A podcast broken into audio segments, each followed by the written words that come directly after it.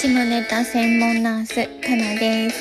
このチャンネルは、えー、婦人科でずっと働いている、えー、ナースのかなが女性の下半身の話だけをするというチャンネルです。今日も聞いていただいてありがとうございます。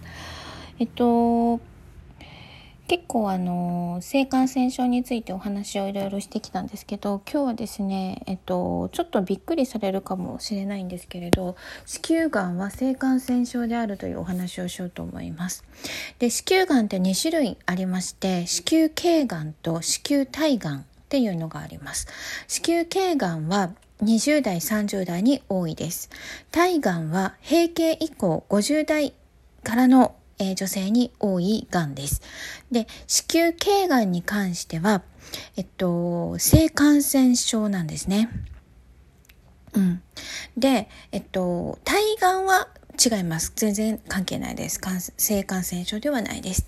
で、えっと、よく、がん検診、子宮がん検診っていうのは、えー、まず、子宮頸がん検診のことです。市町村がやっているものに関しては、子宮頸がんの検診。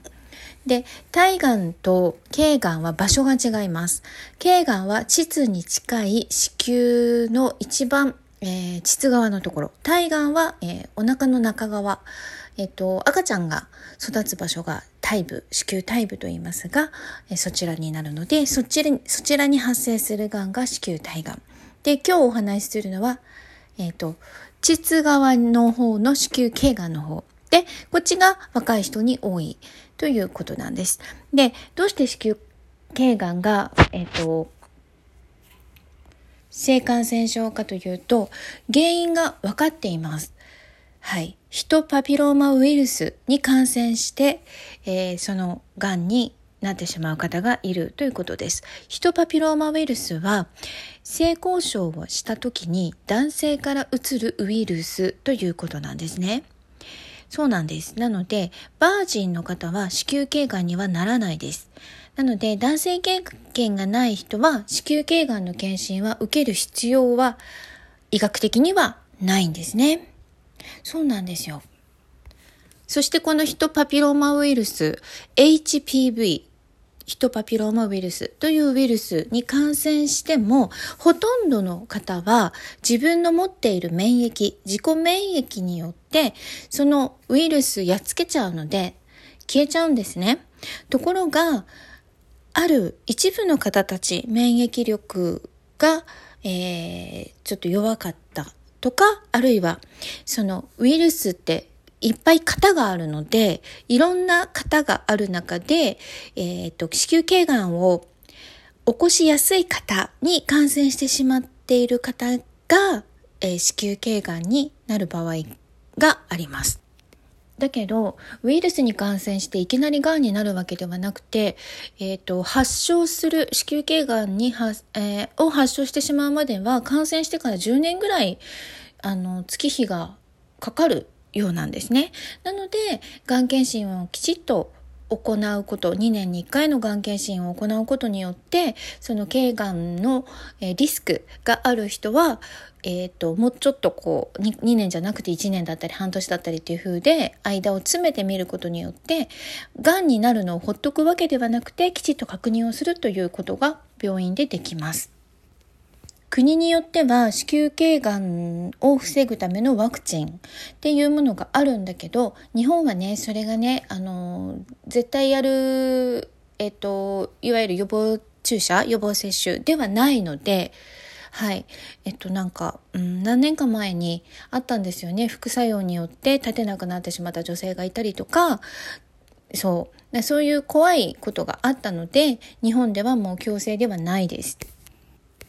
そうなんです。で、なので大切なことは、えー、男性経験がある若い女性がなりやすい子宮頸がんなので、少なくとも2年に1回の、えー、がん検診は受けましょう。特に20代の方、はい。若い方は必ず受けてください。若いから癌にならないって思っている方すごく多いんだけど、子宮頸がんに関しては若い女性がなる癌です。はい。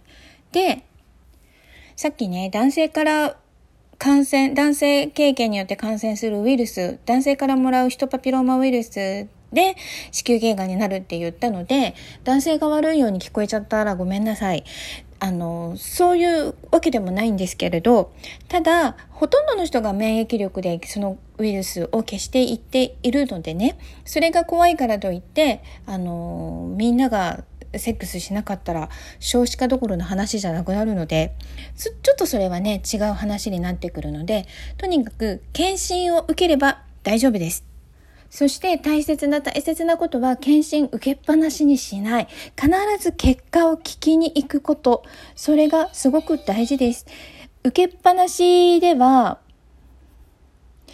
全く意味がないので必ず結果を聞いていただいて何かあればドクターの指示に従って検査を詰めてやるとかはい。癌になるのをほっとくためのものではないので、そこは、えー、必ず行きましょう。20代の方。はい。要注意ですよ。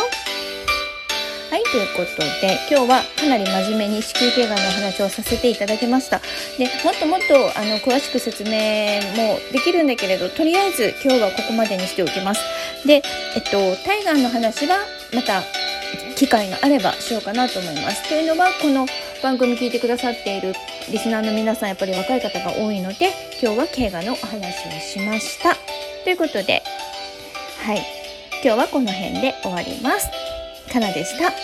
ではまたね。バイバイ。